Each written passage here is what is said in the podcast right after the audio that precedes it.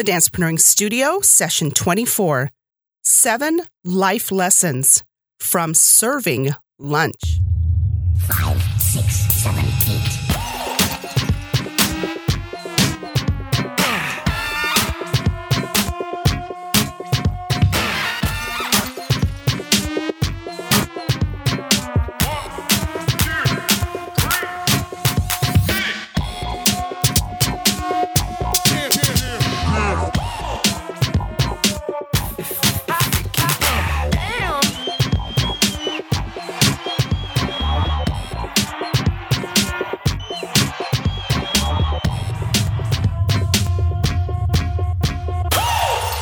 I wanted to sing that first part of that song. Oh my goodness, what is it called? I think it's called Whoop Where There It Is, whereas they say party people, but that's that's just not me. So I don't know why I thought of that. I think of just because I'm introducing the show and and trying to do something different. But anyway, I'm not I'm not going to do something I normally wouldn't do. But maybe I will. I don't know. But anyway, welcome. I'm Annett Bone. This is the Dancepreneuring Studio, and this is the place where dance inspires life and business. And every other week, I bring you some of the best and creative minds who are connected to the art of dance. And they share their stories, their ideas, strategies, and tactics that help move your life and business forward. And this week, I'm excited to share this book that I recently read that you can implement right away and get excited about the quick wins that you can have by implementing the steps in this book. And then in our feature presentation, I go back a little bit. I take you back to when I was in school and some of the interesting perspectives I've gotten eating school lunches and then also working a job that I did not like. So I'm sure many of you can relate to that. So again, thank you for joining me. Here we go. Hey, this is Mike Kim from the Brand You Podcast, and you are listening to a session of the Dancepreneuring Studio, where dance inspires life and business with the one and only Annett Bone. It's profitable to be skillful and wise. Welcome to this week's Step to Success. A step to your success is anything that moves your life and business forward. Whether it's an app, a book, or an idea, you can apply something today that will help you succeed. Have you ever had those days where all you wanted to do was clean and organize? I definitely have those days. I think most people can kind of work around having stuff around them because that's you know that's just life. You get focused and you kind of have to ignore some of the messes going on around you and focus. But there are times when oh my goodness it just bugs me. So um, let me backtrack a little bit. The, the step to success I want to share is a book this week, and it's called The Life Changing Magic of Tidying Up The Japanese Art of Decluttering and Organizing. And it is by Marie, no, Marie Kondo. I think that's how you pronounce her name. And you can find a link in the show notes at annettbone.com forward slash 024. And in the midst of a bunch of client projects I'm doing at the moment and being a little bit overwhelmed, honestly, I let my reading go and I have a goal for the number of books that I want to read by the end of the year and I was refi- I was reviewing them and I thought oh my goodness I'm not even close I got to get on it. And I was at the point where I just needed a mental break and I just wanted to sit and read a book. And so I sat there for a while and then I picked up one of my homeschool books on my list and read a little bit of that and read another book about gosh, I forgot what that book was. um, and then I have this book on my list, this book by Marie Kondo. And so I started reading this book and I finished it in one sitting. And I was so excited about what she talked about that I started implementing her first step after I was done. And I, I've, I've read a number of organizing and you know, organizing books and stuff. But this one, I just, she probably says a lot of the same things that other books do, but I liked her approach with making this process of organizing and decluttering a very graceful art and just talking about uh, the Japanese philosophy on things and respect. And I really resonated with that. I use resonate a lot too. I notice I use definitely and resonate a lot when I'm talking. So I resonated a lot with this book. And I even got my son to to do the the clothing part. She she says to start with the clothing. So she instead of just going by I guess by room or something else, she recommends going by category. So the first thing she said is clothing because clothing is easy to go through and you don't have that physical that emotional attachment as such maybe it meant something to you before but the clothes don't mean anything to you now, or you don't fit them, or they're too big to whatever.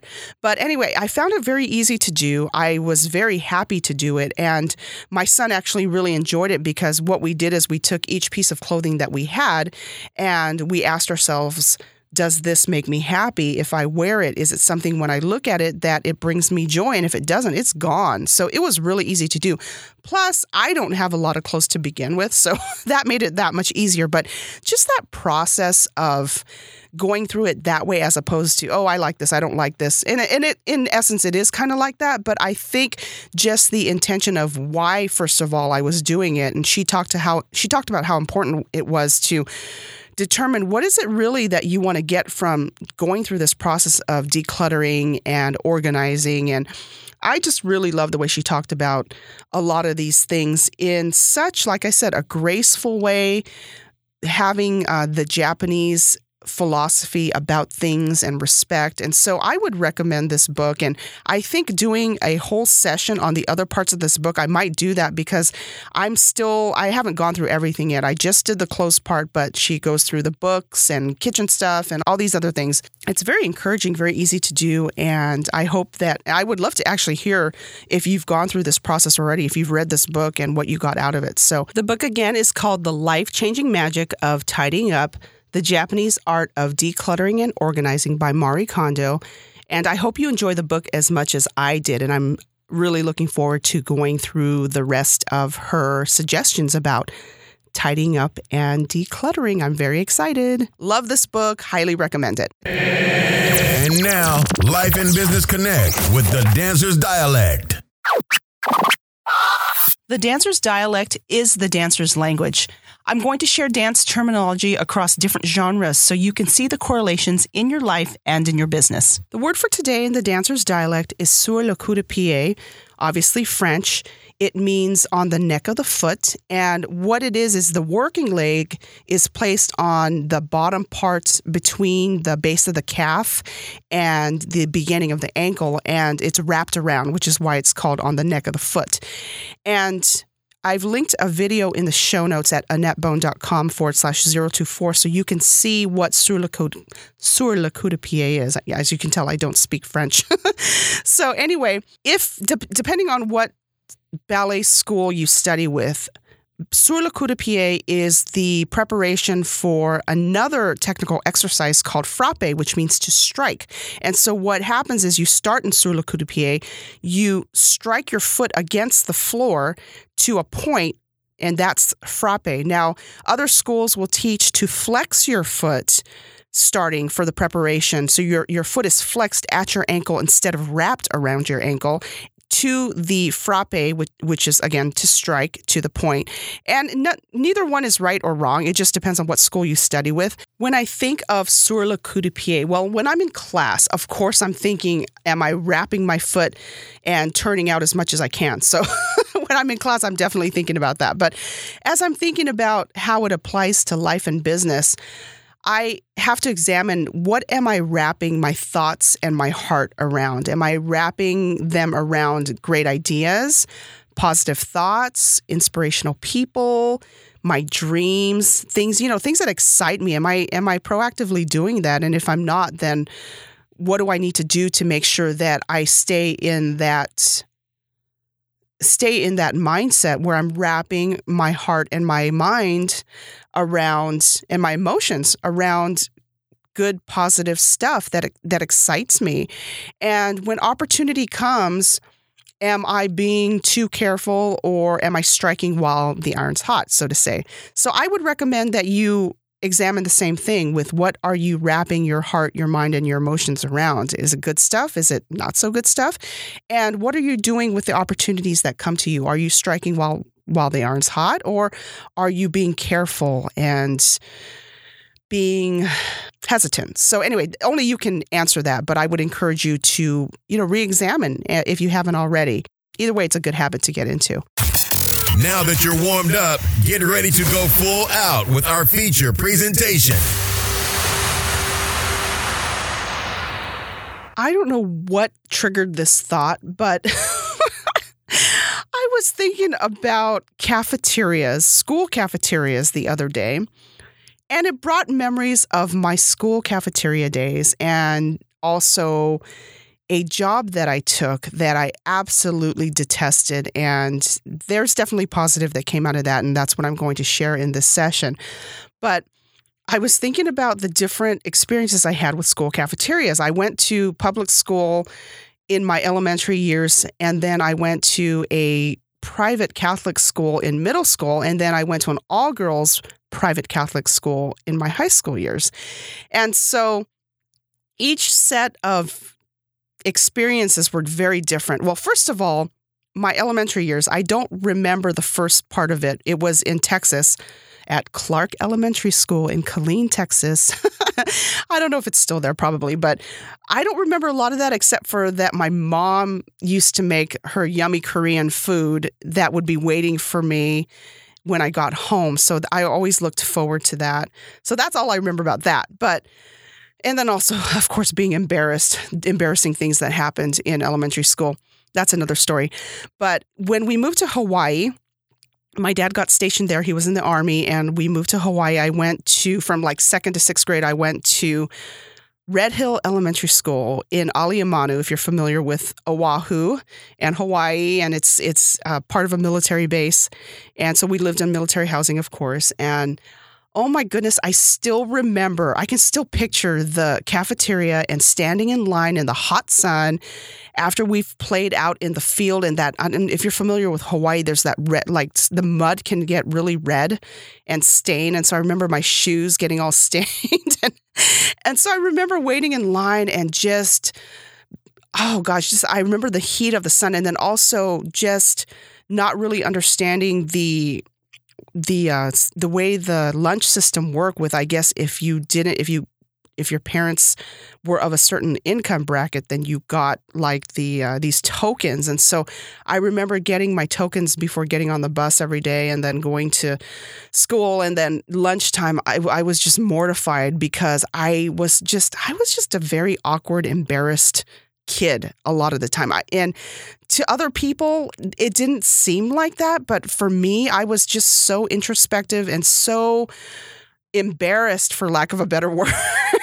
so I was very shy. And so I just dreaded. I was so hungry, but then I dreaded going in there and figuring out, oh my goodness, where am I going to sit? And am I going to sit with this friend or am I going to have any friend to sit with and that kind of thing. So it wasn't the best experience, although the food was quite good. I remember cafeteria food actually being quite good. I know there's horror stories about cafeteria food, but in Hawaii, oh my goodness, it was good. I, I really, I really liked my cafeteria food.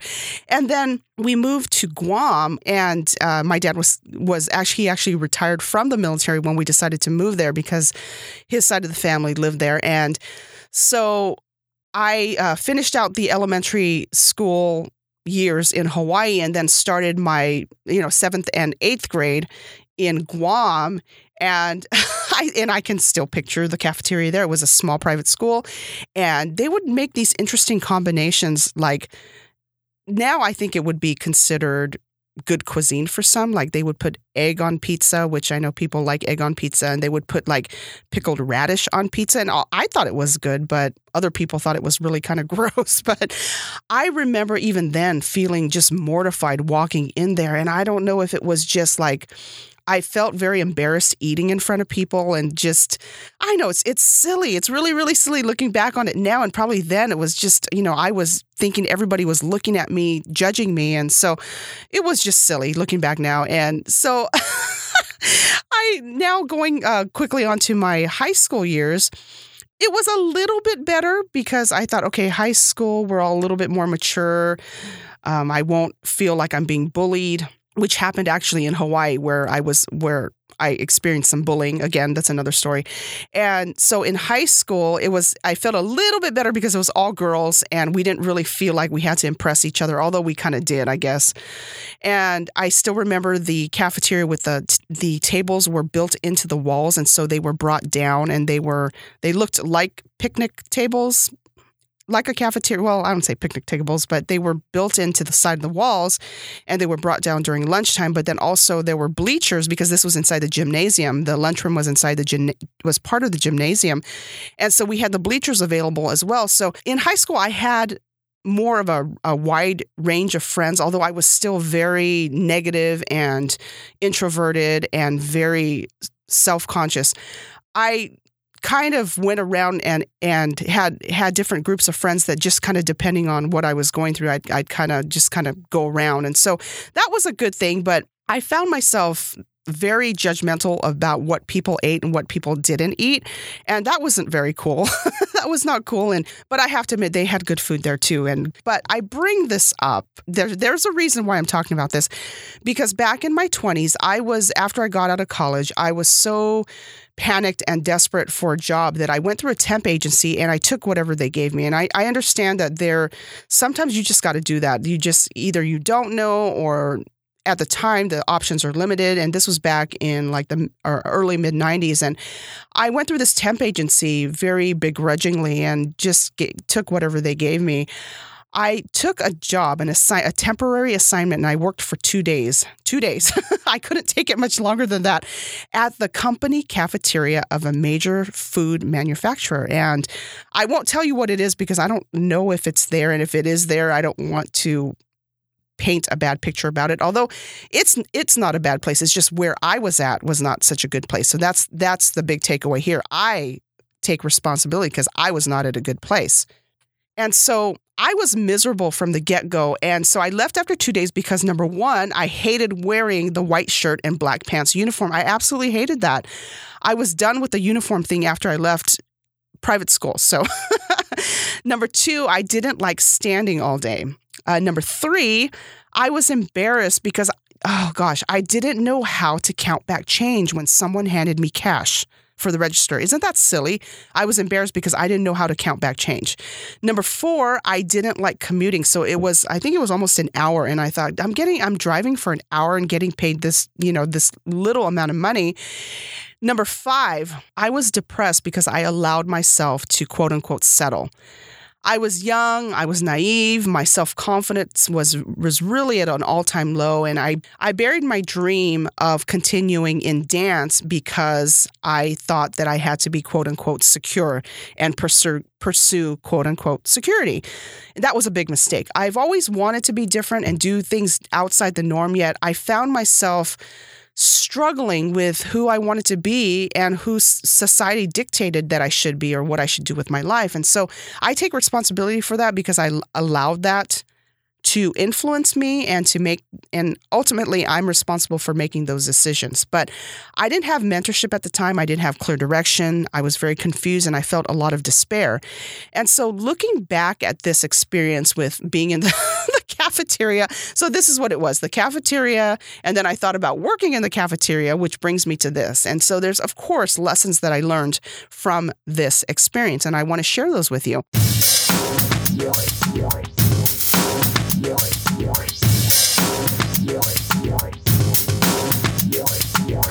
So here are seven life lessons from serving lunch. Number one, there's always something to learn from every experience, good and bad. I needed to learn that I need to learn how to count change back. or I just, you know, I also learned that maybe I, I didn't give myself enough time to see if I could handle it. I didn't like it, but I just I didn't believe in myself enough that maybe I could have I could have handled it better. Number 2, God doesn't make junk and he created me for excellence and I needed to believe that and at that time I did not believe that at all and I felt like I had to like I said settle. Number 3, choose your association carefully. Be around people that build you up. It is amazing how words just cut to the core and even though you may tell yourself oh that doesn't bother me and and what that person says doesn't bother me. It it can and it takes a while sometimes to get over that. So if you're around more people that build you up and believe in you and remind you of all your good qualities it's so much better to be around that and to be involved with that as opposed to paying attention to the naysayers. Number 4 you can choose your attitude as you are going through negative experiences. Obviously i through this getting this job at this cafeteria, I was not positive about it from the get-go. I did not see how that was going to going to benefit what I wanted to do and of course I didn't know what I was going to do because I had resigned myself that I wasn't going to be dancing. So, number 6. Number 5, sorry. If something doesn't feel quite right on the inside, there's a reason why. I believe that you get gut reactions for a reason. And not paying attention to them and thinking that, that they'll go away is not always the best approach. So, depending on the situation, I would, again, examine why you're not feeling right about something. And if you don't know why, there's a reason, there's still a reason why you're not feeling right about something. And so take the necessary actions so that you do feel right about whatever the situation is. Number six, always be a student and have the desire to learn and improve yourself. Now, I could have used this cafeteria experience to improve myself, my attitude, my patience, just dealing with people. It would have been an upgrade, but I didn't know that at the time, nor, you know, I just chose not to believe it. I guess at the time I was, like I said, so naive. Number seven, circumstances are temporary and they are subject to change, just like anything in life. There is change that is going to happen. And just because something is not ideal now does not mean that you won't have an ideal situation later. So, again, really quickly, the seven life lessons learned from serving lunch. Number one, there's always something to learn from every experience, good and bad. Number two, God doesn't make junk and He created you for excellence. You need to believe that. Number three, choose your association carefully. Number four, you can choose your attitude as you are going through negative experiences. Number five, if something doesn't feel quite right on the inside, there is a reason why. Number six, always be a student and have the desire to learn and improve yourself. Number seven, circumstances are temporary and they are subject to change.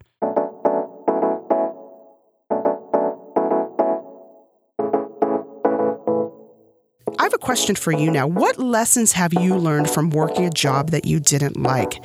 Has that job made you a better entrepreneur, parent, student, whatever, you know, whatever. I would love to hear your comments, and you can go to AnnettBone.com forward slash 024, where you can also find the show notes to this session. And I would really appreciate it if you could go to iTunes and Stitcher Radio, or you can go to iTunes or Stitcher Radio and give me a rating and a review. That way I can continue to improve the podcast. And I would love to give you a shout out on a future session of the Dancepreneuring Studio. Coming up next week in the Dancepreneuring Studio, I have a conversation with my friend Nua Lu, who is a dancer and author of the book Art Devotionals, and tells us about how dance and art helped her get through some very dark times in her life. And I think you will be inspired by her story. In the meantime, I appreciate you joining me again. Thank you so much for your support.